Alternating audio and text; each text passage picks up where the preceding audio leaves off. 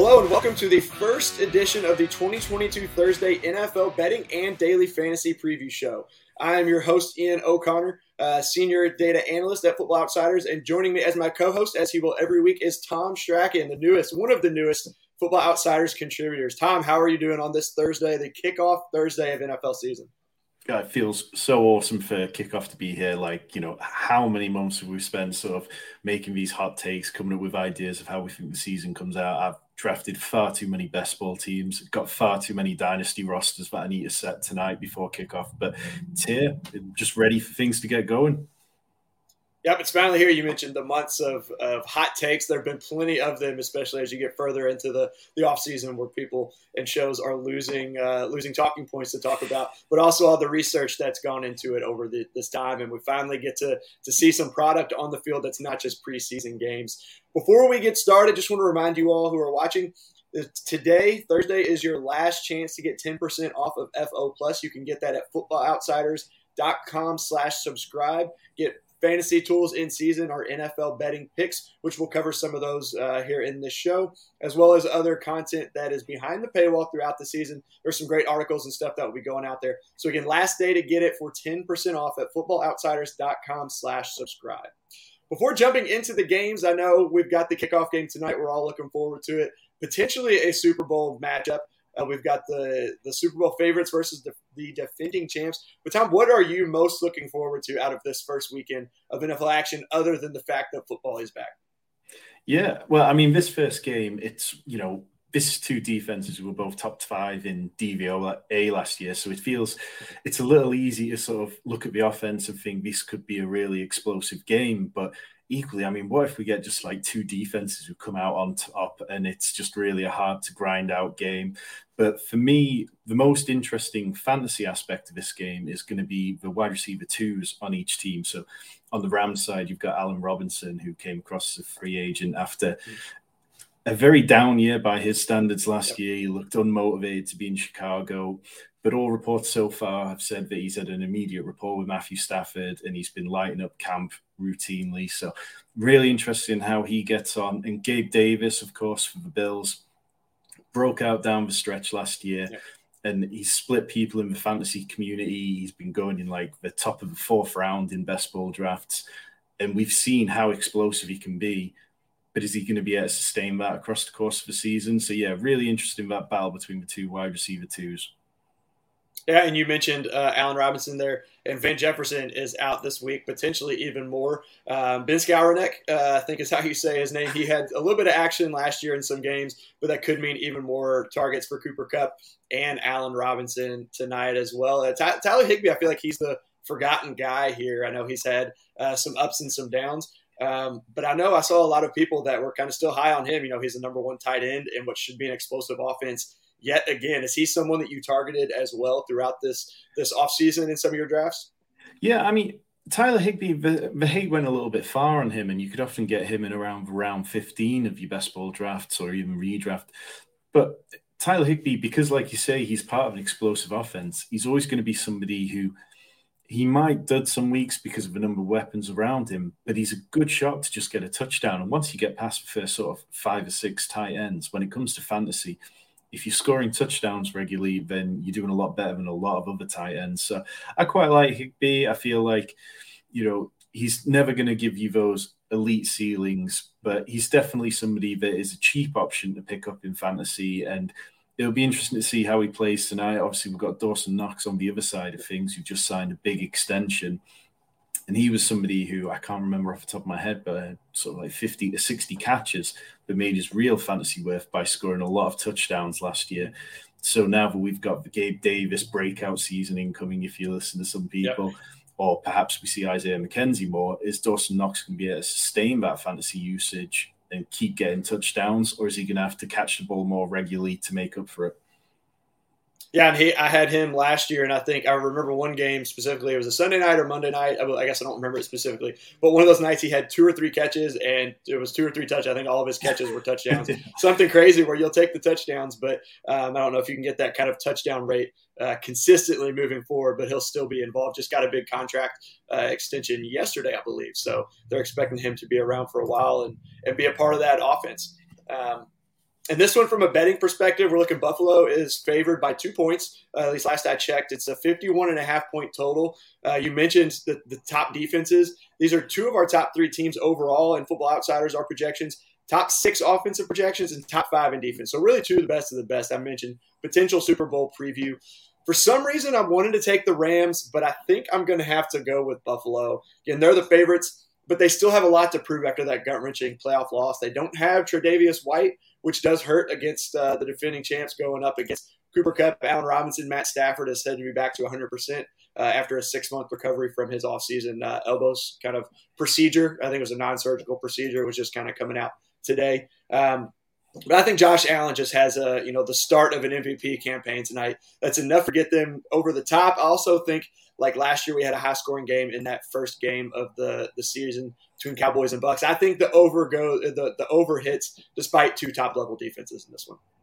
Uh, definitely, I'd push towards the over. It just feels like teams quite often come out of the game hot, the gate hot, and they really want to make a statement. But I'd lean just slightly towards the Rams. I feel like Sean McVay is one of those managers that, if you give if you give him a period to really build up to a game, he seems to be able to scheme things. And I'm really quite interested to see how he uses those. You know, it's very easy to just say Cooper Kupp's going to have a good night, but I'm interested to see how he uses those players like Ben Skowronek and Tutu Atwell as well as the running backs. So yeah, I mean Kyren Williams, somebody who they've talked up a lot lately. So all those little additional pieces that might actually really make or break the slate. I'm very excited to see what Sean McVay does with them.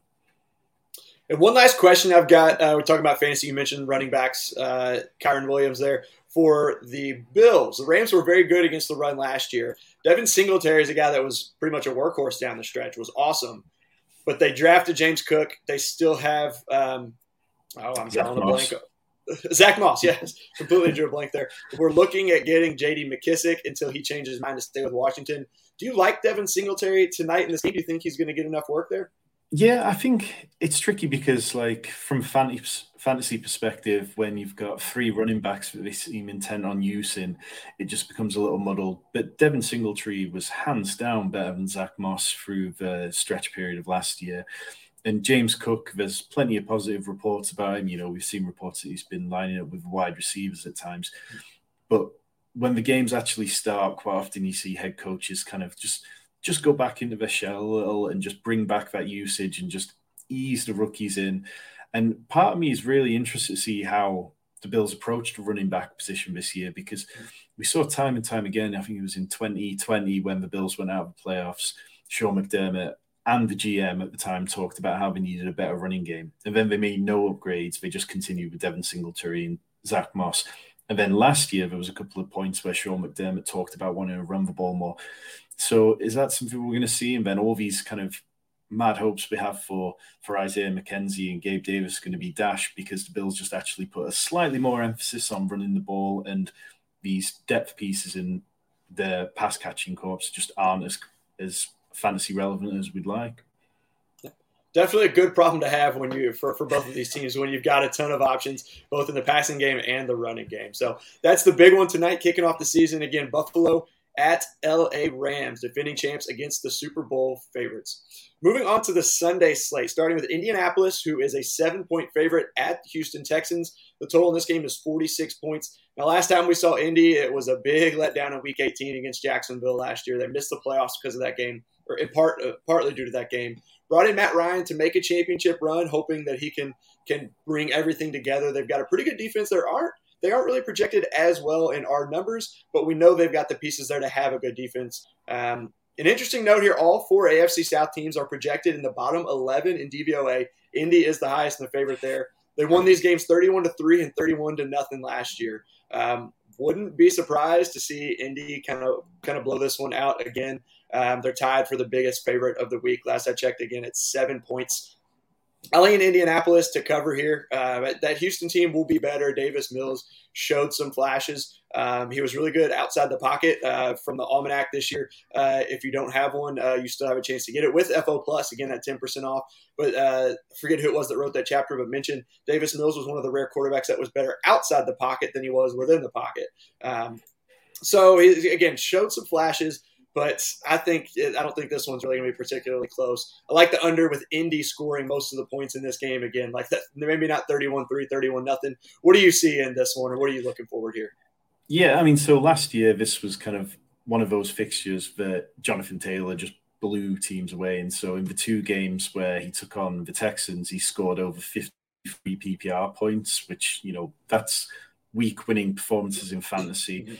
And I think Jonathan Taylor, if you're playing cash games on DFS this week, is a very easy player to just slot in and not have to worry about it.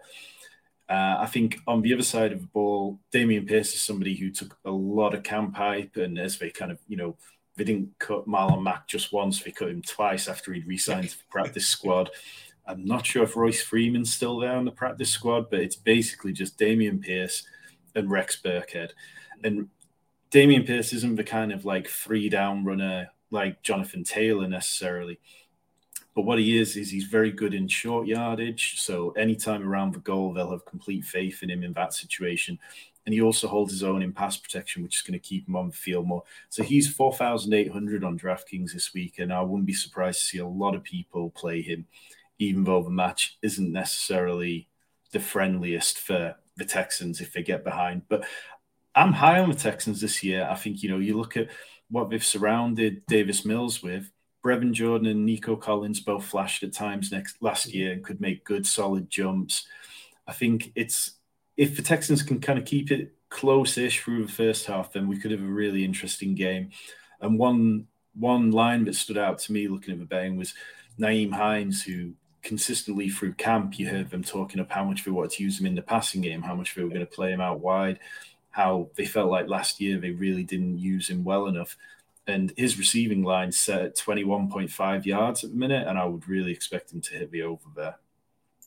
Yeah, you mentioned it's going to be a big, big Jonathan Taylor game for sure. Um, Nyheim Hines, a good play there, at least in the receiving game. What about uh, imagine you're starting Pittman? He's the number one receiver here. You know, it's going to start 0 0, so they're going to throw the ball. They're going to have to throw the ball some, or at least they will. Mo Alie-Cox could find the end zone, but it, again, overall, it seems just like a heavy run game for Indy to start the year. Does that does that push Michael Pittman down your board a little bit this week, or do you still think he can be uh, a wider finish as a wide receiver one in week one? Yeah, definitely. I mean, I'm I'm all aboard the Pittman hype. I think he's a difficult player to play in if you're playing on daily fantasy tournaments where you really trying to imagine the ceiling outcome. It's quite hard to see Pittman racking up maybe 30 points this week, which would be what you might need to win an overall tournament. But it's kind of easy to tell yourself a tale where Michael Pittman racks up between 15 to 20 points, and he's kind of underpriced at the minute. He's 5,500, which is just a smidge over 10% of your total salary that you've got to play with. And I think, particularly if you're playing in cash games, double ups, head to heads, he's a player I'd be more than happy to roster in those. So that's Indy at Houston. We'll spend, there's really, you know, we spent a little bit of time. There's not too much more really on that game. We don't really think that's going to be, again, you said a little high on Houston, but um, I don't think this one's going to be as close. It may be. Um, but that's Indy at Houston, seven point favorites and a 46 point total. Moving on to another one o'clock game Jacksonville, two and a half point underdogs at Washington, 44 point total. Getting on that lower end this week. Jacksonville has the potential for a bounce back campaign with Doug Pederson now, and helm really more so that Urban Meyer is not in the picture. I think is as big of a reason for them to bounce back this year. Carson Wentz, on the other hand, for Washington, moves on to his third team after being traded to Washington. But their defense should bounce back uh, this year. They were really bad on third and fourth down in the past game. Both teams are still projected among the bottom five in the league, though. I like Jacksonville actually to cover in this one and to win. I know some of the FO guys, a handful of those guys, especially Aaron, said, you know, an eight nine win game, I think for Jacksonville is not out of the picture. And there, there's some good fantasy, some I guess maybe sneaky fantasy goodness for them this week and really this whole season. Yeah, and I think it's going to be very interesting how the Commanders start because obviously the unfortunate incident around Brian Robinson be, getting shot, mm. it's opened up a path for Antonio Gibson to be fantasy relevant again and to see more touches. And I think his biggest issue is his, himself really now. Last year he fumbled the ball six times in a season, which that's you know coaches just don't like that. Ron Rivera, he's an old school coach. He doesn't want to see his running back putting the ball on the ground. And up until I think he fumbled in the first preseason game this year too, didn't he?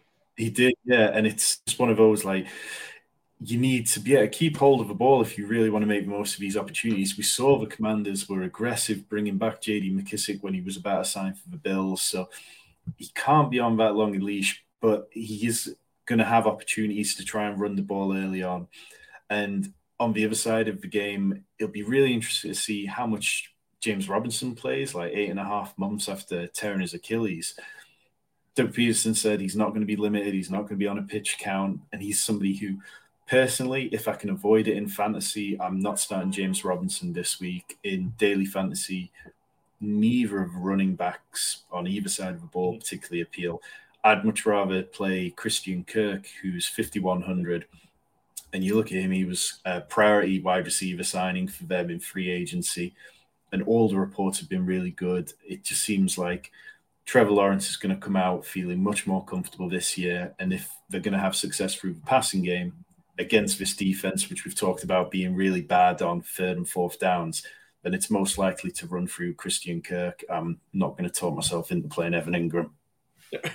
yeah, Christian Kirk is a guy that I targeted uh, pretty aggressively in my drafts, especially in those middle rounds. I just think he's got the potential to really. I guess he broke last year, but to do even more, he only scored. I think it was five touchdowns last year. He had like eight red zone targets. The Cardinals were one of the top ten in rush rate, uh, or uh, yeah, rush rate in the red zone. So I think you know this is a good good place to start for him. Especially uh, you mentioned in your article as well. Uh, Chase Young is out for at least the first four games. On the other side, though, Jacksonville had the second worst pass defense DVOA last year. They did add Darious Williams, a corner Super Bowl champion cornerback from the Rams. Um, but on that side, for the Commanders receiving, we know Terry McLaurin is, is, the number one there. Jahan Dotson is a guy that I like in Washington. I target him as well. Think he has some upside this week and all season long. How do you feel about him this week as that number two? But really, it seems like he's going to have a, a pretty strong um, strong role in this offense.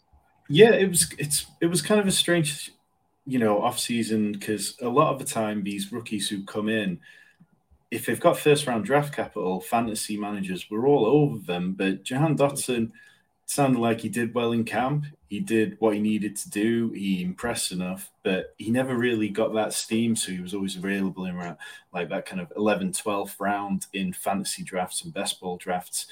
He's priced very well this week. He's only 3,400, which, if you're looking for a bargain player to open up some place, you can play the likes of Jonathan Taylor, Christian McCaffrey, Alvin Kamara at the top, then he's definitely the kind of player that you're going to need to look towards. It's more personally, I just feel like this game could develop into a little bit of a slog. But if I was going to mm-hmm. play somebody, perhaps pairing Jahan Dotson and Christian Kirk as a nice little correlation would be a good way to access some points within this game. Yeah, and this one, like we said, has just a 44 point total. There are a handful of games that are actually lower than this one. Um, one of them coming up next. But uh, as far as the spread, again, Jacksonville, two and a half point underdogs. I like Jacksonville to cover and win in this one in week one. Uh, the Washington defense, we mentioned a couple times, should be better, but still, I like Trevor Lawrence and that new staff to be uh, much more prepared than they were last year under Urban Meyer and to get the win. So, Again, I mentioned this next game has one of the lowest totals of the week. It actually is the lowest total of the week last I saw. San Francisco, seven point favorites at Chicago. I believe these, I think they played last year. That's when uh, Justin Fields had that kind of crazy run from one side of the field to the other, ended up scoring.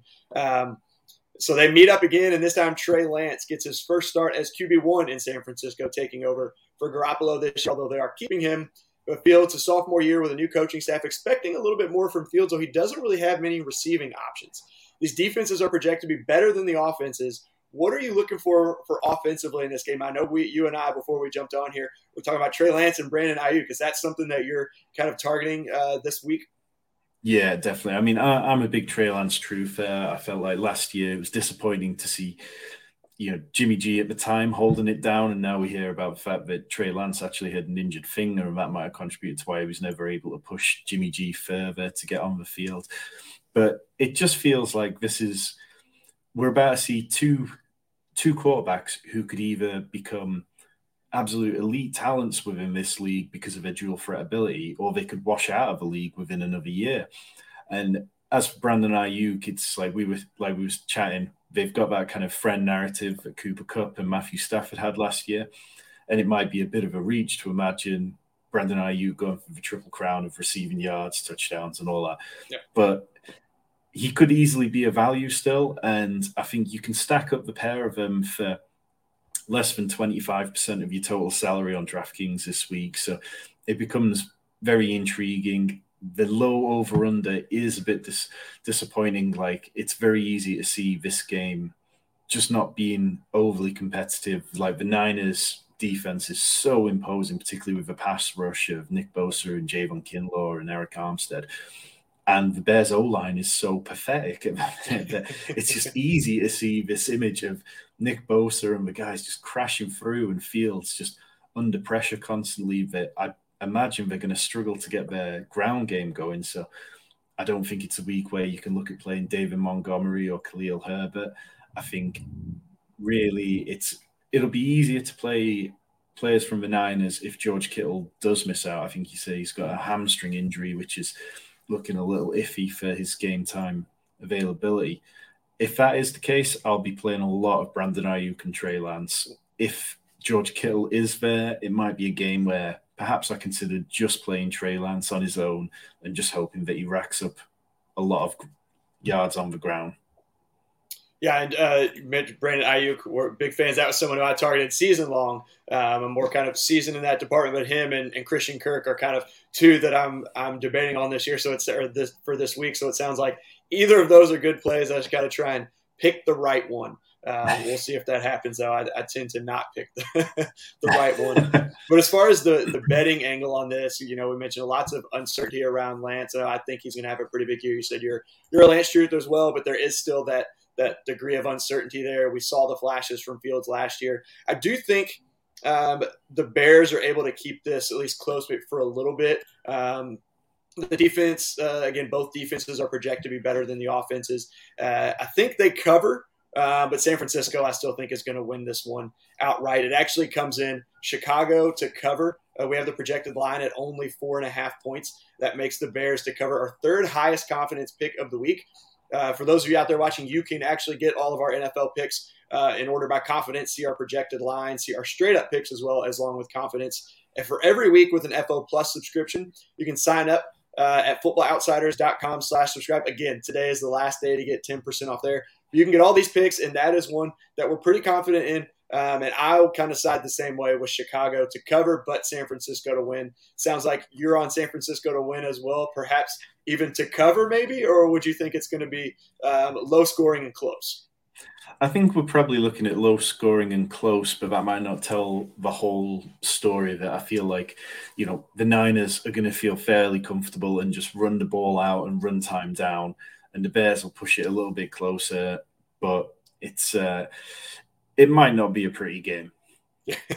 Probably not, especially in Chicago. They've had uh, some not so good things said about their field. I think it, I think it was them earlier in the preseason that had a, yeah. a, concert. The field was just absolutely torn up. So hopefully no injuries. I know we've seen that a handful of times at different places with bad playing surfaces, but hope for the best there. Hope for more scoring, but it, it may not come.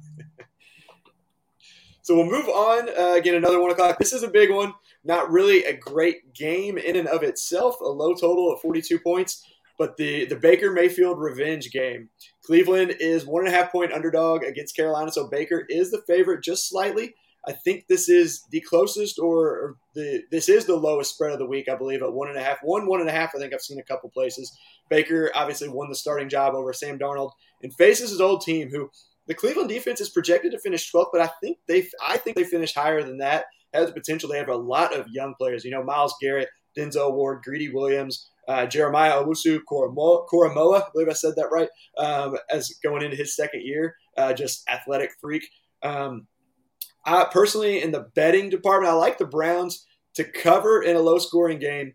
Um, maybe sneak out a win, but this could be like a one point game with the under hitting. I, I honestly don't see a ton of scoring. Carolina's got a, a pretty good defense too. They've got some really young, good players over there um, Jeremy Chinn and um, again, I'm drawing a blank. The cornerback from South Carolina that's that's back this year had the injury last year. Jaycee Horn. Jaycee Horn, yeah, I can't can't remember my names today, but again, another game, maybe not a lot of scoring here. Um, what about the fantasy side? McCaffrey is healthy, went number one overall in some drafts, number two. Say if he's healthy, he can win you the league. Um, I, th- I mean, yeah, you're I starting mean, him as long as he's healthy, no matter what. McCaffrey's ceiling is just so much higher than any other player, including Jonathan Taylor when he's healthy, because of the damage he can do in the passing game. I mean, he he's really truly elite in both passing and rushing the ball. And obviously, we haven't seen that much lately, but if he's remotely healthy, then you've got to go for it. I mean, I saw today that he's been on the injury report with a minor shin injury, but yeah, I think he got cut accounts, by a cleat. I saw just before we ah, jumped on here or something. But yeah, so it's not something really to worry about. I think for me, it's I'd love to see DJ Moore come out firing. He's somebody who you just feel like you want to see those touchdowns early. Like, you know, he's been in the league for a few years and he's been in four seasons and he's only got 14 touchdowns in total and I'd love to see a natural connection between him and him and Baker Mayfield early.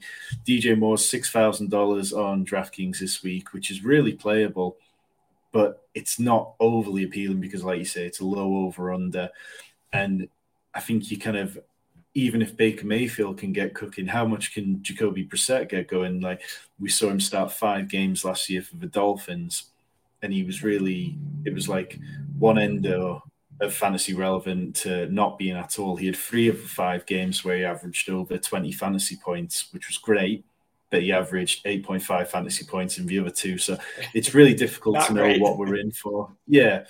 And he's just, he's not the kind of quarterback that if a game is sort of struggling, you think he can really blow it wide open because, I mean, through three seasons in the NFL where he's had meaningful time, he's always averaged like 6.3 yards per attempt, which is right around the Big Ben 2021 area. So it's a tricky game to get involved for fantasy, but DJ Moore is somebody I would play. I'd have complete confidence playing him. I think we are going to see a really good season for him. And if you yeah. believe in if you believe in DJ Moore can get there, then Kareem Hunt on the other side of the ball is probably somebody who I would also be looking to play as a contrarian tournament play in DFS. But yeah, it's it's not a great one. Yeah. So on the Brown side, I know D, uh, David Njoku is a big sleeper pick. I ended up with him um, in a in a league, a season long league. He has one top ten uh, campaign on his resume. It's been a few years. I think it was uh, 2019. Um, the big thing with him has always been getting the playing time. Austin Hooper's gone. Harrison Bryant is still there, and I think he'll have um, he will have some role. But Njoku looks like he's finally going to be the guy going to get you know most of the snaps. He got a, a, ton of the snaps in preseason. Is he someone that you think is a good play this week against Carolina? We mentioned um, you know they've got some good pieces, but still they're not projected super high defensively this year. And that's really all we have to go off is our projections this year. Last year they started off well, and then the whole team kind of fell off down the stretch.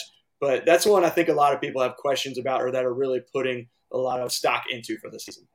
Yeah, I'd be completely fine playing David and Njoku. I mean, he's 3,900 on DraftKings, which is quite a nice tier. If you're not going to pay up at the position and if you're not going to completely punt off position with a player who we can get to later, at the bare minimum, 3,900 really opens up a lot of top plays. I mean, they paid him a huge amount of money for a tight end who hasn't really produced massive numbers over his career. So you've got to believe that they believe in him now with Austin Hooper out of there, yeah, I'd be fine playing him. I would worry about what his kind of ceiling outcome is, but at that cost on DraftKings, you're really looking for say 440 and a touchdown would be plenty of points for you. Yeah, he asked for a trade at one point. I think it was last yeah. year, and they said no. You know, we're hanging on to you, and then they gave him money. So uh, could be in for a big year, season long, um, and perhaps a decent play in DFS this week as well. Moving on to another game. This is, is a, a pretty hyped game for, for who it is. Uh, for Detroit, Philadelphia, four point favorites at Detroit. 48 and a half points is the total. This is a standing room only. It's the first standing room only non Thanksgiving Day game for Detroit since 2017. Uh, I personally, I thought they were pretty fun to watch last year. Uh, they fought pretty hard, and Dan Campbell was aggressive all season long. It was great to see. He stuck with it all year long. Uh, helped win them a game. Uh, I think it was their first game actually against Minnesota. They went for it in their own territory late, didn't get it. Minnesota scored quickly though because they didn't have far to go, and then we know they scored on the last play of the game. So it could actually be, a, I guess, a sneaky fun game. Again, that total almost at 50 points. Um, Detroit should be a better team this year as well, but Philly is our top, one of our top projected teams at FO. They're only uh, they're projected sixth in DVOA, but due to the schedule, they're projected for the most wins, tied for the most with Buffalo at 10.6 mean wins. So a lot is expected from this Philly team, both offensively and defensively. The implied team total for Philly is around 26 points. Personally, I think they exceed this amount. I think they cover against Detroit. I don't really see this being too close. Um, and I think the total goes over late in the game. I know we saw uh, Detroit late in week one last year getting blown out by San Francisco. They came back and ended up losing by eight, I think, and uh, covering the spread there. But I think, just think Philly is going to be, you know, have a big year this year. Now, Aaron picked them as his Super Bowl picks, and they're projected to be a pretty good team this year. Yeah, I think going back to what you said briefly there about the Lions, they were really unlucky at times last year. so many close games. I mean, the I'm Justin a Ravens Tucker, fan. Justin NFL Tucker, record field goal. That's what it took to beat them. Otherwise, you know, their record would have looked in slightly better. They were really unlucky, and I think they're a team who a lot of people are adopting as like their second team this year because they've got the heart and the soul. We saw it on Hard Knocks. They're a fun team to root for, and you know they've got real strengths on offense. Like it was a little unfortunate that their starting right guard uh, Vaitai went to IR this week, which is a big loss. But like the O line's such a strong position for them that I feel like they should be able be able to overcome it. And when Jared Goff's comfortable behind the O line, he's been good at times. So I'm kind of sneaky high on the Lions. I feel like I'm expecting a good season out of TJ Hockenson, who was on for a career year in loads of metrics last year before the injury derailed it. We've all seen what Amon-Ra St. Brown can do. And on the Eagles side of it, I absolutely love Jalen Hurts and AJ Brown this week. That's my stack of the week for DFS. I would be happy to play that in all forms of tournaments there and it's very cheap one. It only takes up 26% of your total salary for your DFS lineup. And really, I'd love it if this game exploded into an all out shootout. It'd be a lot of fun, but it'd be interesting because the Eagles' defense definitely feels a lot better than the Lions' defense. So mm-hmm. maybe we don't quite get the full shootout, but like you, I'm expecting the Eagles to come out on top. Yeah, AJ Brown and Jalen Hurts. Uh, it's one of those kind of best buddies uh, storylines that we had with Kupp, and now with uh, Brandon Aiyuk and Trey Lance. There um, could be a big game. I mean, I feel like you're starting just about, especially season long. I guess more specifically season long. Your Hurts, AJ Brown, Dallas Goedert, even DeVonta Smith. think could have a, a, big game. You mentioned on the other side, Amon-Ra St. Brown. So he a lot of he got you know that crazy stretch uh, down the the back stretch of the season. Um, huge production. But you mentioned how TJ Hockenson was out, and that's when he got really kind of exploded and got a lot of his work. Do you expect a big workload, maybe not that much, but a big workload to carry forward for him with Hockenson back in the fold, D'Andre Swift now having DJ Chark, um, and then Jameson Williams coming back at some point, or are, are is the hype on him a little too much this year? You think? I think I think it's possible for both players to get there. I think you know TJ Hockenson saw a lot of targets last year that were deeper down the field than he'd previously seen. So they were they were making use of him, and obviously him and St. Brown didn't really overlap a huge amount. But I think it's possible for both players to get there simply because of the way that Jared Goff likes to play the ball. I mean, we often say, "Oh, there's only so many times to go around near the line scrimmage," but like, there's no reason that both Hockenson and Amon-Ra St. Brown can't be playing reasonably close, whilst you, have got your field stretcher in Josh Reynolds and DJ Chark, who seems to be mm-hmm. Doing okay through camp before Jameson Williams comes back. So I'm quite fine playing Amon-Ra St. Brown. He's a little bit pricey for me on DraftKings this week. He's 6,100, but on regular fantasy matchups, I, you know, you've just got to slot him in and uh, expect him to pick up where he left off. Yeah, and he he is one of those guys. Um, Jared Goff, I think it was a few weeks ago, said, you know, when things break down, when he needs to play, he is looking for Amon-Ra St. Brown. So that yeah. is kind of a plus in his favor. And again, Hockenson's still there. So you got a couple kind of go to guys, which is always good to have. Moving on to our next game is New England Patriots plus three and a half at Miami. This one's got a 46 and a half point total. So right around the middle of the pack this week. Um, AFC East matchup to start the season. Big storyline. Tyreek Hill's first game with Miami. Mac Jones coming out for his sophomore encore after a very good rookie year. Both teams only projected around the middle of the pack in offense, bottom eight in defense. Um, Miami won both games last year. Uh, I mean, fantasy wise, you know, New England had they, they got DeVante Parker. Um, Jakobi Meyers is still there, doesn't score a lot of touchdowns. On the other side, Tyreek Hill obviously could go could take any ball to the house and get you a touchdown. Jaylen Waddle, it sounds like he's he's uh, trending towards playing. He's been kind of banged up a little bit. Who are kind of your biggest plays in this game uh, from a DFS perspective?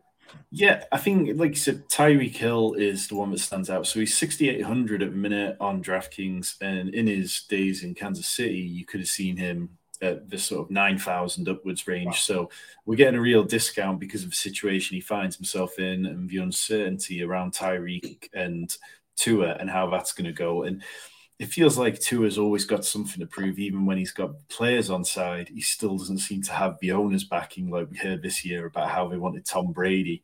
So Tyreek Hill is somebody I'll probably play a little of just because he's so cheap that he could easily put up 20 points and then he's giving you a real, really great performance based on his cost. Jaylen Waddle, it does sound like these kind of nagging soft tissue injuries might just might hamper him a little. And then on the Patriots side, there's just so many question marks like who's calling the plays, which running back's going to see the biggest amount of touches and the highest value ones. Because even if Rhamondre Stevenson's seeing more, is he getting the goal line work? Um, you know, what's the wide receiver rotation look like? Because there were reports through camp that Nelson Agholor and Kendrick Bourne weren't particularly impressive. It's DeVante Parker revenge game. He spent seven seasons in Miami. Like, is that worth playing? it's a little thin for me in this game. But then also we've heard that Jonnu Smith has really impressed. So if he rebounds from a really poor season last year, is that going to be into Hunter Henry's production and just make this whole team just completely not worth playing in fantasy? So generally speaking, I probably won't play very much in this game. To uh, definitely not somebody I want to be playing until I start to see it. But Tyreek is fine. Definitely his price eight hundred. Yeah, and he, like I said, could take any any catch to the house basically. Um, but as a deep threat too, you know, Tua, there's obviously a ton of questions around what kind of quarterback he can be. He actually led the league in deep ball completion percentage last year. Um, another note from the the Football Outsiders Almanac, but he didn't have a lot. So is that just a product of a small sample size? Um, or is he good? And over a larger sample size, he will still be very good at the deep ball. So that's something that we'll kind of wait and see, uh, or have to take a wait and see approach to see what happens there. But again, like you said, I, am expecting a big game from Tyreek Hill in his first game in Miami. It's at home. New England's coming in as three and a half point underdogs. I mentioned the Dolphins won both games last season. One of them was a one point victory on the opening Sunday. I think it was a Damien Harris fumble late as they were driving uh, down to potentially take the lead. Um, for exactly that scenario scenario was. But I like this one to be close. Again, our projected line is Miami minus three. Um, I like New England to cover, Miami to win. So maybe you know a, a, a go ahead field goal. Um, you know, down a couple points or something, or just to keep it close uh, in this one. I think they're fairly evenly matched for the most part. Um, what do you think? I think it's it's a game that's tricky because you know Bill Belichick has had the number of Miami Dolphins numerous times, but like I say, Miami actually got the better last year. Obviously, there's a new coach in Miami as well. So Mike McDaniel, how is he going to make this work? Is it going to look reminiscent of the 49ers at times? Or is he going to come out and surprise us with something different? So it's a game personally, I'll leave it. It just feels like one which it might be quite interesting to watch the game in 40 back, but that's about it for me. So that again is New England, three and a half point dogs at Miami with a 46 and a half point total. Next game is a big one, big rivalry between the Saints and Falcons. New Orleans, five and a half point favorites going into Atlanta, just a 42 and a half point total in this one. The Saints really have Super Bowl aspirations, the second best projected defense by our numbers, average offense, but they have a lot of room to exceed that projection. A big comeback year from Jameis, a healthy Michael Thomas. Kamara likely won't be suspended, uh, we've heard, until next year. Probably things could change there, but it's looking like next year. They've got Chris Olave down there. Um, Jarvis Landry, a lot of people aren't talking about. The Falcons, on the other hand, not really expected to compete. They finished last year with just seven wins. They were the worst seven win team in DVOA history last year. So Matt Ryan kept them in games, kind of willed them to victory. They signed Mariota to replace him, but also drafted Desmond Ridder uh, for my alma mater, St. Xavier High School here in Louisville. So that's pretty exciting on a personal level. But he showed some flashes in the preseason. I think um, we may see them both get into games at times, but it seems like it's mostly going to be Mariota at least to start.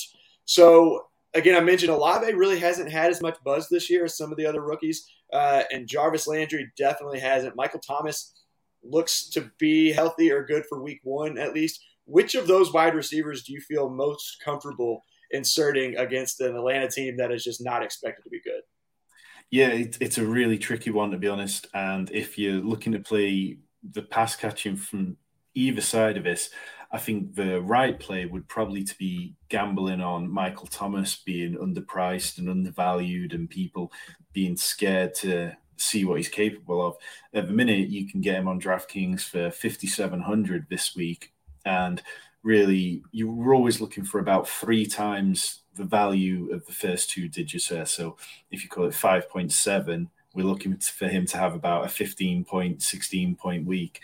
And that's so easily in the range of outcomes for Michael Thomas. It's going to be interesting to see how he and Jameis Winston play. I saw a tweet earlier today saying the last time that Michael Thomas was on a football field, Todd Gurley was still a running back in the league. So it really kind of makes you realize how long it's been since we've seen him.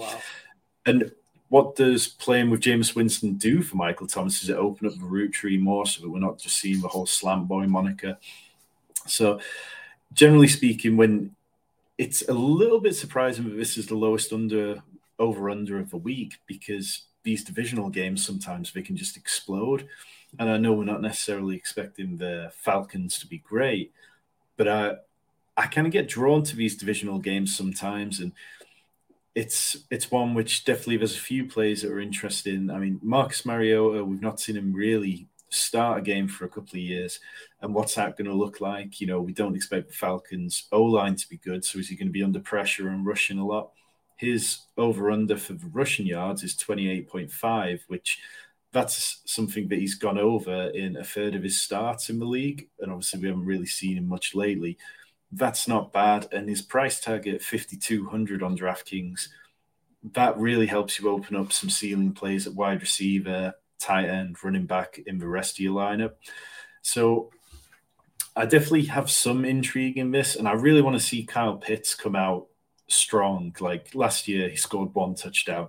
Let's see him come out early doors, even in a tough matchup, and just moss some players, score it one touchdown or even two, and just break his own record yeah, the target should definitely be there for him. It is a tough matchup. Uh, I mentioned New Orleans has the second best defensive projection. They finished last year third, and they added the Honey Badger. They got Tyrann Mathieu in the fold now.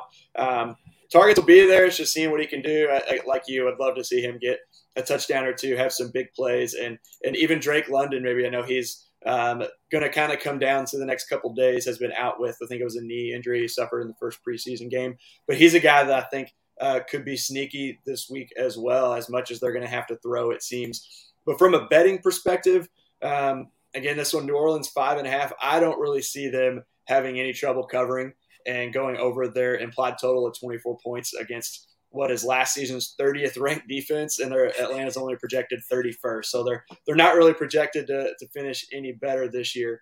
Um, so I don't really see any trouble with them covering in this game. It is on the road. It's a divisional game, like you said. Sometimes those are a little tougher, but I don't see it happening in this one. No, and um, I, am firmly in the same opinion. I do have a sneaky feeling that it's going to go over the over under of 42. I hmm. feel like there could just be points that we're not expecting here, and I do quite like Alvin Kamara in this game. I think particularly if you're playing DFS tournaments, he's somebody who people might be a little bit scared off. He's priced at 7,600, so he's kind of in this range where you're not very top tier. And sometimes when that happens, people just stay away from you completely. So I'd expect his ownership to not be too high. But we know he has the ceiling outcome where he can completely break a slate and win you matchups. So yeah, I'd probably play a sprinkling of Alvin Kamara, perhaps pairing him with Kyle Pitts and seeing how that works out. Yeah, I think Kamara was running back six overall, I believe, in six full games with Winston last year. Averaged, uh, I remember that, like 20, over 22 touches, five and a half catches, something like that. Just was still produced, still produced Alvin Kamara like numbers. So a good play there, and uh, it looks to be a good start to the season for the Saints. Moving on, another divisional game. Pittsburgh, six and a half point underdogs at Cincinnati. 44 and a half point total in this one. The Super Bowl runners up begin their AFC title defense with the rival Steelers. Joe Burrow says he's 100% from his preseason appendectomy. We'll see. On the other side, Mitch Trubisky making his first start for Pittsburgh after backing up Josh Allen for a year in Buffalo last year. Pittsburgh now has our top projected defense, but they've got a tough matchup against what we know is an explosive Bengals offense with a much improved offensive line. Joe Mixon's a guy that I have as a keeper in a league. Um, it was late second round, one of the last picks of the second round. So uh, not bad with our keepers. He would have been gone. How do you see him playing though? He doesn't really play third downs, catches passes, but not a ton. But that offensive line is just so much better. But he's going up against a tough Pittsburgh defense. Yeah, and it's it's a side of the ball which it hasn't really had a lot of interest this year. Like people are so preoccupied talking about the passing game and Joe Burrow and whether they're going to be able to come out firing like they did last year. Joe Mixon's approaching that kind of age for running backs where we do start to see a little bit of a fall off. Early on in the offseason, the team kept hyping up Chris Evans, really believing that they had something in him and he could have eaten into a Mixon's workload. But then Chris Evans hasn't grabbed the ball by the horns during training camp, and apparently the team are a little bit disappointed in him. Samaje Perine's still hanging around. It's very difficult to see Mixon really ever make that jump into the top five running backs, but just through volume alone, he should be able to get there and stay relevant. Like yourself, I had a Bengals keeper slot this year. I had Ja'Marr Chase, who was in the fifth round of my draft, so that set me up oh, nicely nice. in my home league.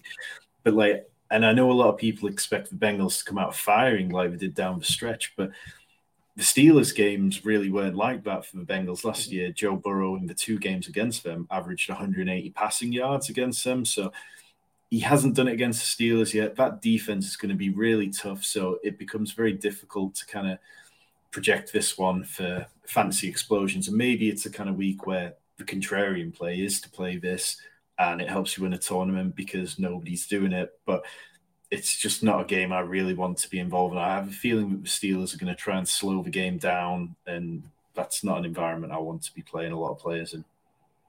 Yeah, and how are you going about that Pittsburgh offense? It, you, you know, maybe not even for this week, but in general, you know, they've got Diontae Johnson, Chase Claypool is in line for a big bounce back year. George Pickens is the big name. They've got Pat Freiermuth and then Najee Harris, who's dealing with a little bit of an injury, but still, if he's healthy, going to get the workload. How are you going about that offense? I guess for the year, or at least in the early going with Trubisky, is it just kind of a wait and see approach how he does, um, or are there guys that you're willing to start? I know you said you're kind of shying away from it, but is there a guy you're willing to start in his first game in Pittsburgh?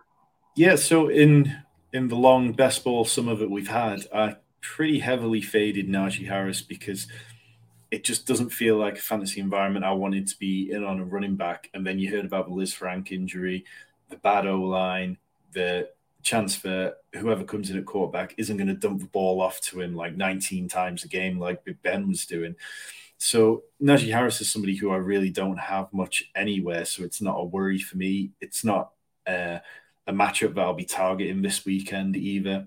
I feel like at his price range, you can get there's so much value around this weekend. It's easier to get to the top tier players or just fade and pay down. George Pickens, I feel like is going to be somebody who has played a lot this weekend. He's forty one hundred dollars on DraftKings, which is very cheap. Anytime you get a wide receiver under the five thousand mark, it's typically a real bargain. If there's somebody you think can blow open a slate at that price, you probably want forty to fifty yards and a touchdown from him, and you'd be you'd be feeling very happy in terms of my fantasy matchups, I've got a lot of Diontae Johnson. I really like him as a player. I feel like he's perennially undervalued, and yep. he's somebody who, now that we've got a quarterback who's not looking to throw the ball within like half a second of the snap, we might start to, like we often saw Diontae Johnson catch the ball and immediately be in traffic. So I'm kind of bullish this year that we see his yards per catch increase because he'll be thrown into possibly slightly more favorable positions the quarterback is, you know, it's just, it's a real unknown. I mean, Mitch Trubisky rehabbed his image by not playing for a year, but how long do we see him before Kenny Pickett's in there? It's it's tricky, but I do feel good about the skill position players, the pass catchers, particularly for the Steelers. They're just they're good enough players that they should be able to do okay at times. Yeah, Diontae Johnson is one of those guys, kind of like a, a Tyreek Hill. I feel like he ca- caught a lot of passes over the middle and can can just take off with it. He's also can be a deep threat. You know, he's had some, so was kind of that deep guy um, there in some of the games. So can do a little bit of everything. Got the speed, can catch those those slants and take them for a while. So um, he's kind of my favorite out of those as well. I do think Chase Claypool could have a big year again, go up like his rookie year. I think it was nine touchdowns, could kind of match that or exceed that this year as the number two guy with a, a much better quarterback. Like you said, he's got the size and physicality to do well. So I, I agree with you, but Diontae Johnson, Chase Claypool, both of those guys, I think could be good. Now, from a betting perspective in this one, we've got this uh, pretty close to that six and a half point line. I personally think Trubisky is able to move the ball with those several options in the passing game, keep it close.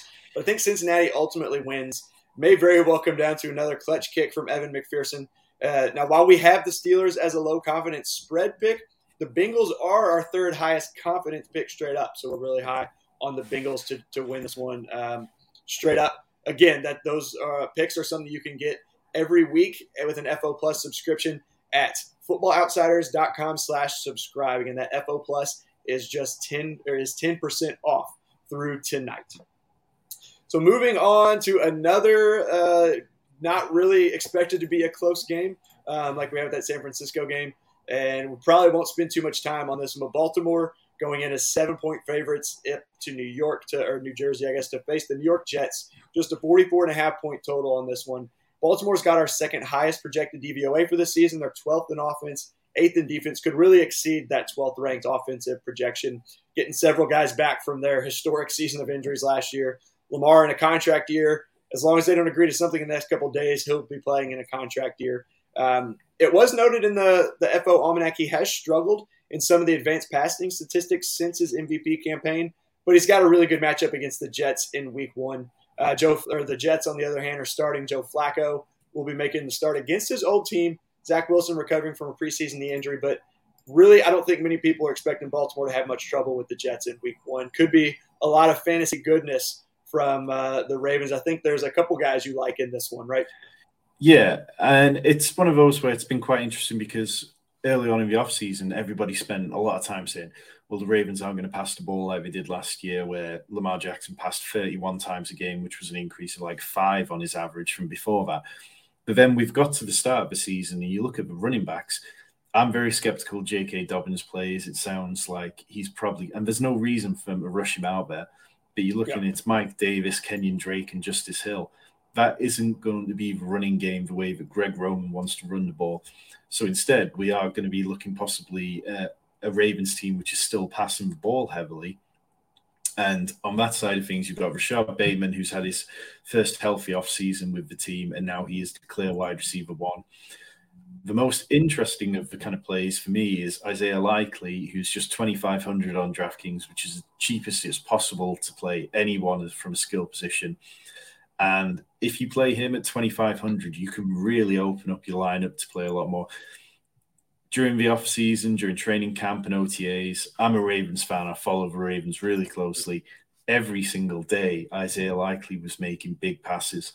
And it wasn't just the team's media team who were putting out videos and stuff like that, hyping him up.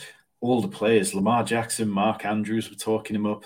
We saw it in some of the preseason games. So I'd be very tempted to play him. On the Jets side of the ball, I think the most interesting thing to note is how well Elijah Moore played with Joe Flacco last year. The differences between the games where he played with uh, Zach Wilson were huge. So, in the two games that Elijah Moore played with Joe Flacco, his points jumped from 10.8 PPR points to 21.5. His yards jumped from uh, where so his yards jumped from 39.22 to 92.5. So we really saw Joe Flacco have a real instant connection with Elijah Moore. So if the Ravens put the Jets in a position where they have to hurry up and they have to go pass heavy, then Elijah Moore could be very interesting. And the other player, which I wouldn't mind in big, heavy Raven stacks, playing the other side of it, is Michael Carter, who could see some third down receiving work in hurry up situations. Yeah, and you mentioned uh, Elijah Moore with Joe Flacco, and one of those games uh, was against the Dolphins, who finished with a top ten secondary. Elijah Moore went for eight, 141, and a touchdown. Um, so much those two games just so much better with Flacco. One of those against a good good secondary, which the Ravens should uh, have some of their second or most of their secondary pieces that they missed last year coming back. So could be a big game for Elijah Moore. I agree. Had had basically those stats down on my end as well. So uh, especially expecting to get down, like you said, and if they have to to go quick and pass, he's going to get targeted pretty heavily, I think.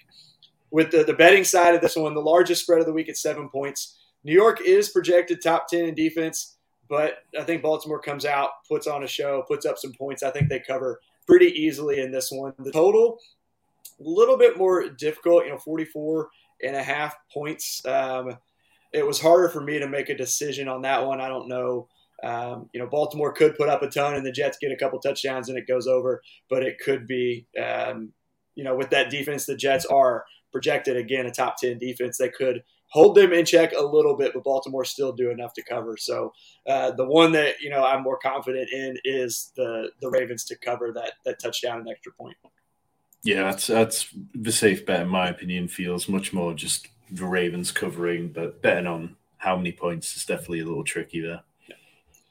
And moving on to, I believe this is, I don't have it on here, but I believe this is the first of our four o'clock games. Las Vegas at the LA Chargers. This is a huge one, one of the biggest games of week one. Uh, the Raiders are three and a half point underdogs on the road, 52 point total. So, again, one of the biggest games. Davante Adams' first game in Las Vegas. We can't forget week 18's potential tie gate last year. Herbert's unbelievable fourth down conversions. Brandon Staley's timeouts that may or may not have enticed the Raiders to go for the win instead of going for the tie to get them both in the playoffs. Can't imagine that really had anything to do with it. But that AFC West is stacked this year. Both of these teams should compete and have a chance to win the division. Uh, the Chargers are our favorite here at Football Outsiders to win the division, but it's close, and all four teams are projected over eight and a half wins, and they're all top 15 in DVOA. So, so much fantasy goodness in this one. Um, oh, yeah. You got Justin Herbert, Keenan Allen, Mike Williams, Austin Ekeler, even Gerald Everett, new tight end there in LA, and then Derek Carr, Davante Adams, Hunter Renfrow, Darren Waller. I mean, there's just so much to choose from you're starting pretty much any of these guys you've got, I think, in season long. What are your favorite DFS plays and any stacks in this one? What are your favorites? Uh, I'm sure there are several stacks you could play in this one. Yeah, it's one of those games where finding the right stack might be the key to it because there are so many options to it. And I would be more than happy adding in players like um, Josh Palmer, who's 3,800 as the wide receiver three in Los Angeles. Like we've seen that they brought him back. They started using him much heavier down the stretch last year. Over the first 10 weeks, he averaged just 28% of snaps, and then that jumped to 58 over the remaining weeks of the season. They did re sign Jalen Guyton, but to a veteran minimum deal. And it really si- seems like Josh Palmer is, he can play both as deep threat like Mike Williams, but he can also play close to the line of scrimmage like Keenan Allen. And it seems like he's going to get a lot of opportunities this year which will help the Chargers open up defenses even more. So I'm more than happy adding any kind of stack, adding him in there. Gerald Everett, you know, some people thought he had a poor season with the Seahawks, but he still ranked ninth in yards after contact at the position, and he had the joint most broken tackles at the position of nine. So there were bright spots that you can create a narrative where it's like, okay, it just didn't work out because the Seahawks last year weren't particularly great. On the Vegas side of things, Derek Carr's somebody I've struggled with over years in terms of building stacks around him because he very rarely supports more than one fantasy relevant option. Like we've seen it, you know, going back to the days of Michael Crabtree and Amari Cooper, he still struggled to really get somebody into that top tier more than one player. So it'll be interesting to see how much he spreads the ball around and how that's reflected in fantasy. Davante Adams is 8,100, and at that price, you really need a big game out of him to justify it. So it's a little tricky. I feel like people will look to pay down a little bit in this game and try and find those players like Mike Williams a little bit cheaper. So in that, you might find that by playing Davante Adams, you're actually playing the contrarian side of things. And if we see this whole whitewater rafting best friend narrative play between him and Derek Carr, just explode and he goes for like two touchdowns and 150 yards, that could be the key to the slate. So I don't mind it at all. I feel like I'll probably between now and lock on Sunday, I'll create an awful lot of lineups that feature these teams heavily. Yeah, I'm counting on Justin Herbert. He's a guy that I took in, in season long. Um, had him last year as well, and just was was very good um, for for fantasy lineups. Now, you know, we mentioned there's a lot of fantasy goodness here. The total is the second highest total of the week at 52 points. With the offenses, I lean over initially, but at the same time, the Chargers defense is projected to be much better than Vegas. Vegas is around average. LAC is projected third highest in defense. They got J.C. Jackson. They lured him away from New England. Um, still have Bosa. They've got a really good defense. Derwin James there. Both of the offenses are projected top 10, but I think Herbert and the Chargers are too much for the Raiders, and that Chargers defense keeps the Raiders in check at least a little bit. They're going to score their points, but I like the Chargers to cover that three and a half point spread. Um, and also for this one to stay under probably going to get pretty close and uh, make me pretty nervous. Late, there obviously is the chance that these two offenses just go off for a bunch of points. Um, but I lean with the under on that high one and just think that Chargers defense is going to come out pretty strong on Sunday. I think it's one of those where it's just going to be such a good game to watch. Like, you know, this mm-hmm. is going to be one of the real highlight games of the week. And I think if you've got any players that you're starting in it, then it's probably going to be a fun game. The only players that I'd have a little hesitation about might be the Raiders running backs. We saw that uh, Josh Jacobs, he's in his contract year. They turned down the option of his fifth year extension. And it seems like Zamir White might be somebody they look to get involved early. Whether that happens this week with the first game of the season remains to be seen. But I'd probably be avoiding the Raiders running backs. Yeah, J- Josh Jacobs was my pick in our uh, staff uh, predictions that just went out today on footballoutsiders.com to fall short of his Kubiak prediction. You said I think Zamir White gradually gets more and more work. Brandon Bolden uh, potentially in the the pass game. Um, they've got a couple guys that they could have. He's not going to catch his 50 plus patches, passes. I don't think he caught last year. And today, I, th- I think I agree with you. He could could fall short this week as well. Going right into another big game that could feature a lot of points. This has the highest total of the week. Another game out west. We got three big games out west this week, starting with tonight. But the Kansas City Chiefs, six six point favorites at Arizona, 53 and a half point total. Again, the highest total of the week. Kyler Murray got his contract. Now he just needs them to needs to lead them to a playoff win. Uh, got embarrassed in the first round last year. Mahomes and the Chiefs, on the other hand, they're not AFC favorites this year. They're still going to contend though. So despite the loss of Tyreek Hill, Kansas City still projected as our number one offense. Arizona really only projected around the middle of the league. They're going to be missing DeAndre Hopkins the first six games. Rondale Moore's been a little banged up. I think he's still expected to go in week one and expect them to get him the ball. But with two of our bottom five projected defenses, don't be surprised to see the over hit even having the highest total this week. And that's the way I'm going to lean is the over in this one and take Kansas City to cover all the questions about missing Hill, who's going to step up outside of Kelce, plus the hype around Buffalo. I think Mahomes and the Chiefs come out and take care of business. And and that Arizona defense has been finished top ten lately, but they really have have looked better or have not looked as good as they actually finished. Um, so I think they, they take a step back this year, and Kansas City comes out and just puts up a lot of points today, which is going to lead to fantasy points. So what are you thinking? Uh, do you have a take on the, the spread or the total? And then we can go ahead and get into the fantasy side of it as well.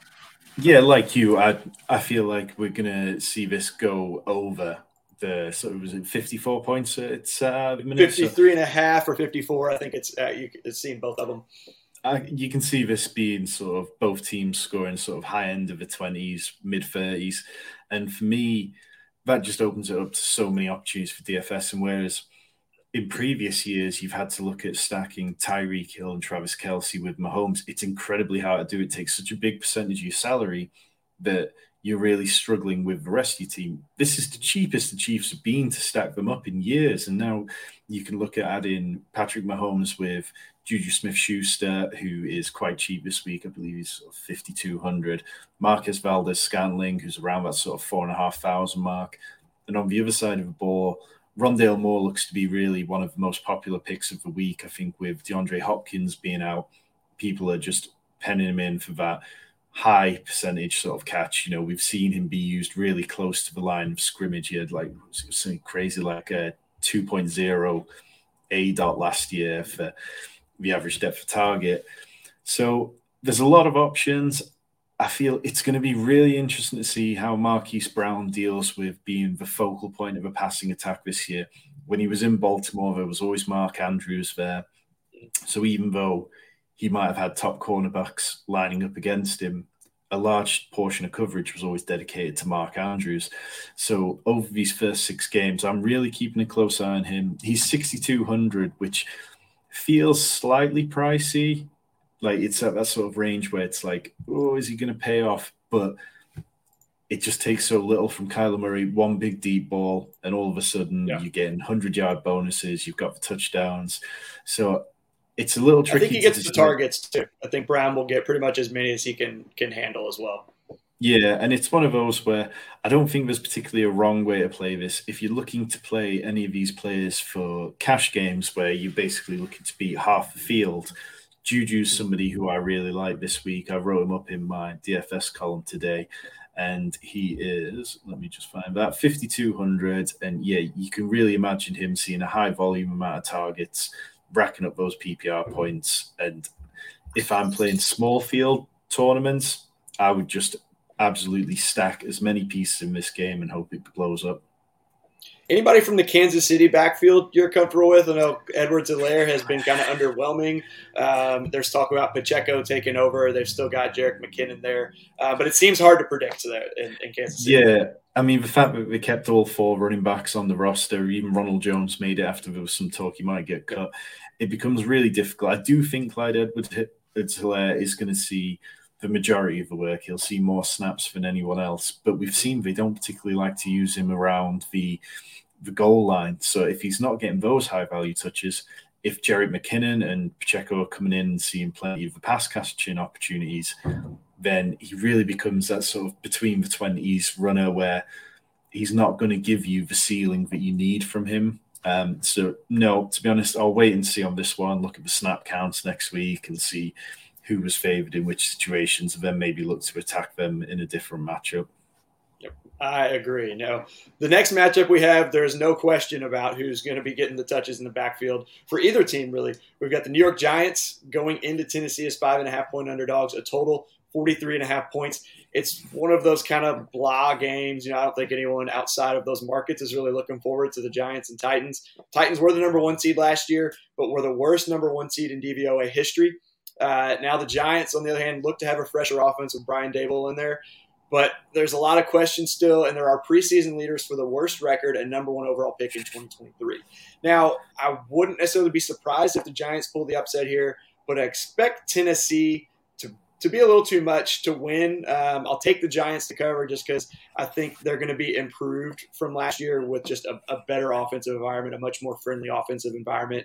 Um, and Tennessee's defense was good last year. They're young. They're not projected super high. I think like 22nd or the 20s by our numbers. Um, and the total is one of the lower totals at 43 and a half.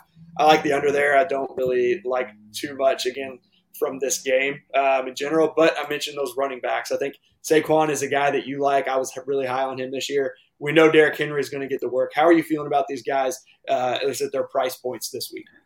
Yeah, so I mean, Saquon. Firstly, I mean, you know, he's somebody who we've seen by now that running backs who are returning from ACL injuries can be a little hit and miss when they first do, but then there's plenty of data to show that a year further removed from it that they're a lot more productive.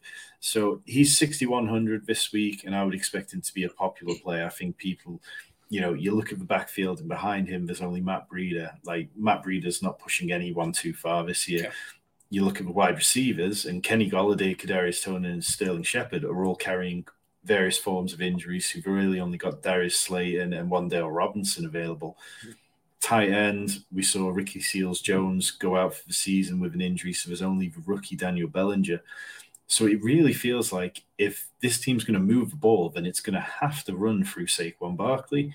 So at 6,100, I really quite like him.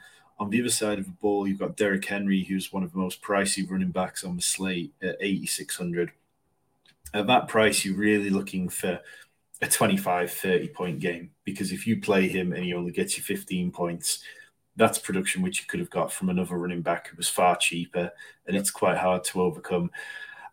I've done, you know, several hundred best ball drafts this year, and I've probably drafted Derrick Henry in three or four percent of them. He's just, we know how dominant he can be, and last year we saw him more involved in the in the passing game but it's just really hard to put your faith in him. And he's somebody that I probably will play more going forward.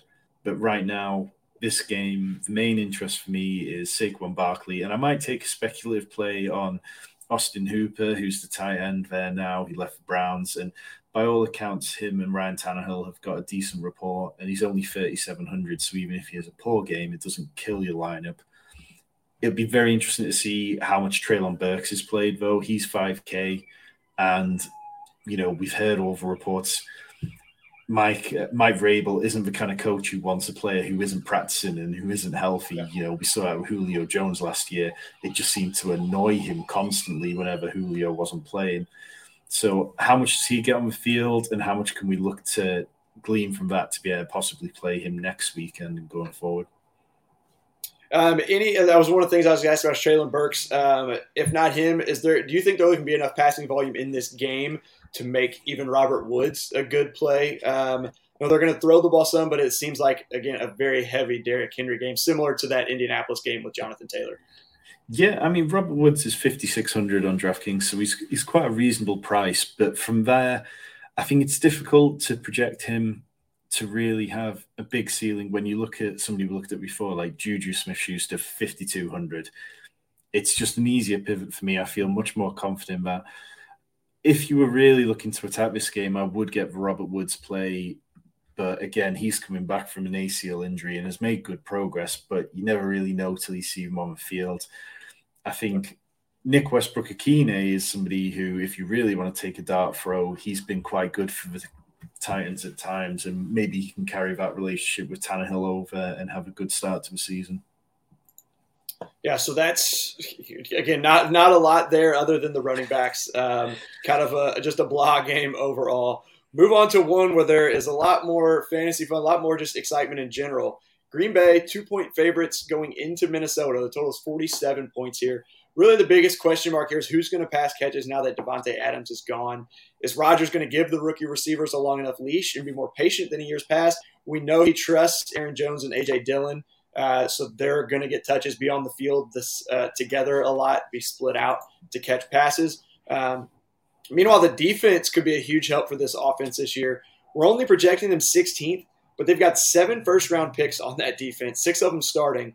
They really have the potential and are kind of a, I think, a popular pick to make that jump into potentially into the elite tier this year. But they have their hands full in week one with really their biggest threat to winning the division, and that's the Vikings. Kevin O'Connell coming in should really unleash this offense with Justin Jefferson, Adam Thielen, Dalvin Cook, a healthy Irv Smith, Kirk Cousins is kind of one of those safe picks in your season long play, but I feel like he could be a play, maybe maybe not this week.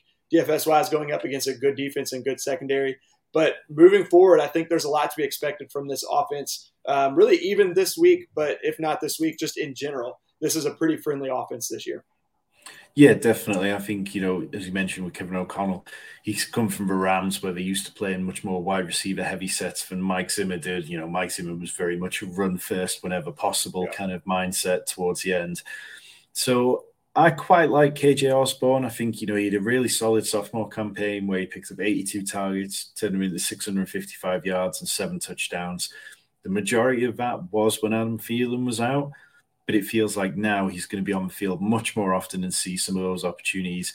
He's only 3,800 on DraftKings this week. So if you're looking to attack this game, he's somebody I don't mind adding onto it.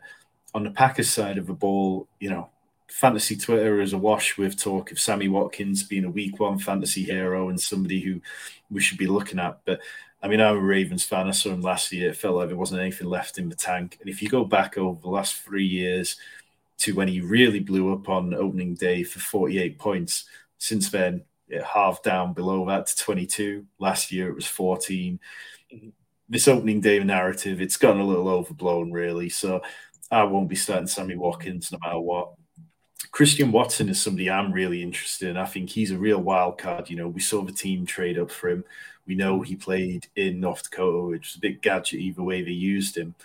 But he really feels like the kind of player that could win fantasy leagues this year if he does have Aaron Rodgers' trust. He's, you know, he's missed a bit of training camp, which is a shame. And then outside of that, it's Romeo Doubs at 3,000, which is the minimum cost for a wide receiver on DraftKings. I would expect people to gravitate towards Romeo Doubs if they're stacking up this game. Yeah, and Rodgers has praised him. You know, he had a couple where he said, you know, he's got to catch those balls, but we've seen the the throws and the the connection between them and videos coming out of camp, um, and the praise from Rodgers, which, uh, like I said, is sometimes rare for the the rookie receivers. Um, on the other end, you know, Dalvin Cook. Um, I've I don't have his price. I know, or I'm sure you do, but he scored eight touchdowns in five games against Green Bay since 2019. Um, I think I'm pretty sure one of them was a four touchdown game. I think it was two years ago. Um, just had a huge game. Uh, is he worth starting for you? You know, we've got that improved Green Bay defense. Um, at, at, his price, except I don't, I don't have the price in front of me. I'm sure you do, but is that someone that you're willing to target this week? Yeah, so he's seventy nine hundred, so he's really he's three hundred more than Alvin Kamara, and he's just a little bit cheaper than the likes of CMC and Jonathan Taylor, like by a little bit. So he's somebody who, as you mentioned, he could really break a slate open, and if should catch more passes this year, I think. Exactly that. If this Vikings team is going to look to pass the ball more often, perhaps he sees even more dump offs from the backfield. And I do really like Dalvin Cook. I think he is one of those last sort of like running backs who really has the chance to be the running back one. And there's not very many running backs who really have that in, this, in their outcomes. So very much fine playing him. I think the Packers running backs, it gets a little dicey trying to work out which one of them you'd like to play yeah. because even though Aaron Jones, we've seen his in limited amounts, we've seen that games without Davante Adams, his points just go through the roof. But mm-hmm. AJ Dillon is by no means a backup. He's a very good running back in his own right. So seeing how they're used is very interesting. And if you do feel confident on either of them, I mean, Aaron Jones is 6,700. So you, you're getting that baked into your price. People are unsure on how it'll play out. Yeah, and uh, Lafleur, I think, called uh, Dillon and Jones one A and one A. So they're, and I mentioned they're to, they're probably going to be on the field together a lot. I agree with you, Dalvin Cook. Um, in the mock draft we did uh, on the FO stream a couple weeks ago, I said that you know he would be he's my pick for the number one for the RB one this year. I think that offense is just going to have a huge year. He's going to score definitely more than I guess not definitely, but more than six touchdowns. I think he'll get into that double digit range this year. From a betting perspective on this game, man, Cousins in Minnesota they beat Green Bay in Minneapolis last year as one and a half point dogs. The Minnesota's got proven talent at all three levels defensively. They added Harrison Phillips. Um, they won't be required to start their high draft picks right away. Uh, their rookie cornerback and safety. I give Minnesota the edge offensively, at least beginning of this year. Um, they're our seventh projected offense. I hate to say it, Minnesota is my pick to cover and win over my Packers. I actually like them to win the division as well this year. I just I think they're just gonna have a big year. I hope I'm wrong this week and on the season, but I really like them at home in an atmosphere with Rodgers still kind of building a connection with his receivers to come out and to win this game outright as underdogs. Um, again, would love to be wrong on this one, get off to a, a 1-0 start, but Minnesota is, is, my they were my pick in our staff predictions to overachieve as well, be the, the best bet to overachieve. So we'll see come Sunday. Uh, we'll see. Moving on, we've just got a couple games left. Uh, I know we spent a lot of time on some of these games. This is going to be the Sunday night game, a rematch of last season's opening kickoff game. Fantastic game last year. Tampa Bay won on a field goal, just two seconds left. They're projected to have a top two offense, but just slightly below average defense this year. Meanwhile, Dallas is kind of the opposite an average offense after trading Amari Cooper, losing Cedric Wilson, plus the loss of Tyron Smith really hurts them. But the defense is projected to remain a top 10 unit. So this could finally be the year Brady declines. I know people have been saying that for years now. Seems like Chris Godwin is on track to play, but then I saw today he said it'll basically come down to Sunday before the game. What are you looking at, and kind of what are your thoughts um, on Godwin, and then just in general from this game on both sides? Yeah, I mean, Godwin was somebody I bought a lot of in best ball this year because it felt like you you know you could get him at one point in the eighth round, and even if he missed a month, he was worth it for the end of season push there. So I'm very much invested in Godwin, and hopefully, hopefully, I'd rather see him take a couple of weeks and make sure that he's fully healthy when he comes back. And with the additions of Julio Jones and Russell Gage, I think that's, you know, along with Mike Evans, they can survive a couple of weeks. When this game started the season last year, it was a, di- a game which it was all through the air. The rushing games just really didn't get going, and that'll be interesting to see because the Bucs were one of those teams you just didn't want to rush against, and some teams just gave up completely. So it'll be interesting to see how the Cowboys try to attack them because you know we've spent months hearing Jerry Jones talk about everything runs through Zeke, and I don't know how that is, but we've also seen Tony Pollard get talked up as well. It's a bit of a trope. We've seen that talk about him being used more as a wide receiver, but he does have the ability if they choose to. His receiving line is set at 18.5, which he beat that in nine games last season. So I find that a really interesting bet mm. to be with. But yeah, it really just comes down to the wide receivers for me. And if you were playing this in DFS, it'd be the one game slate showdown and CeeDee Lamb would be somebody I'd be very interested in putting in that captain spot. Yeah, and uh, that's Bucs defense. You know, they they finished top ten against the pass last year, but it was up and down throughout the year. They dealt with some injuries, had some question marks. The front defensive front, I think, like you said, uh, it was tough to run on them last year. I think there could be some some space in the passing game, and and CeeDee Lamb. I'm expecting a big game or big year from him. I think he he's one of those guys that has the push or the potential to finish as the wide receiver one this year. Um, not wouldn't be my favorite, but I think he's just going to get a ton of targets. He's going to get a lot of work. It's really him and Dalton Schultz until Gallup's back. I know Jalen Tolbert's been talked up there as the number two guy. I think maybe he could even have some value tonight um, as a number two guy there, or not tonight, Sunday night, um, when you know I think they're going to have to throw the ball a little bit more, like you said. Yeah, definitely. And he was somebody who flashed early in camp before fading. So mm-hmm. it'd be interesting to see how he is. But I was kind of hoping that James Washington would have been healthy at the start of the season, yeah. but he got injured. So really, it is just it's all got to run through Schultz and CeeDee Lamb, you'd imagine. Yeah, and the, on the other side, that Cowboys defense was second against the pass last season. Um, you know, Tom Brady has his weapons. The Dallas offense is the big question mark. Uh, Tyron Smith, without him, the Dallas Cowboys were below average in the five games without him last season on offense. I like Tampa to cover on the road as two and a half point favorites on Sunday nights. Um, and our FO straight up pick is also Tampa, but it is our lowest confidence pick. Um, but I'm riding with them to, to win and to cover. Uh, maybe they get a, a, field goal and win by more. I think last year they just won by two. They were down one, but I like them to cover that two and a half point line. Uh, again, I mentioned our confidence picks. You can get all of those NFL picks every week with an FO Plus subscription. Sign up for today's the last day for 10% off of our FO Plus, where you get our NFL picks, you get uh, fantasy fantasy news. There's a lot of great articles on there that are going to be included in FO Plus at footballoutsiders.com slash subscribe. So moving on, we've got our last game, and we've been been on here a while, going through all these games, uh, giving a lot of great information here. This one, I don't think we really need to spend a ton of time on, at least from uh, you know a betting perspective. Right now, uh, Denver is a six and a half point favorite going into Seattle, 44 and a half points. The Rust revenge game. It's Wilson's first game not playing for Seattle, and it's against Seattle at Seattle. So the Seahawks went with Geno Smith over Drew Lock. Only projected 26th overall. They're actually my pick in the staff projections or predictions as the first overall pick next year. They've got a tough schedule. Two two games each against all their division. They play the AFC West. They play the Saints on the road, the Bucs in Germany. I just personally, it's my favorite pick of the week. Denver to cover minus six and a half. I don't think Seattle will really have much success offensively.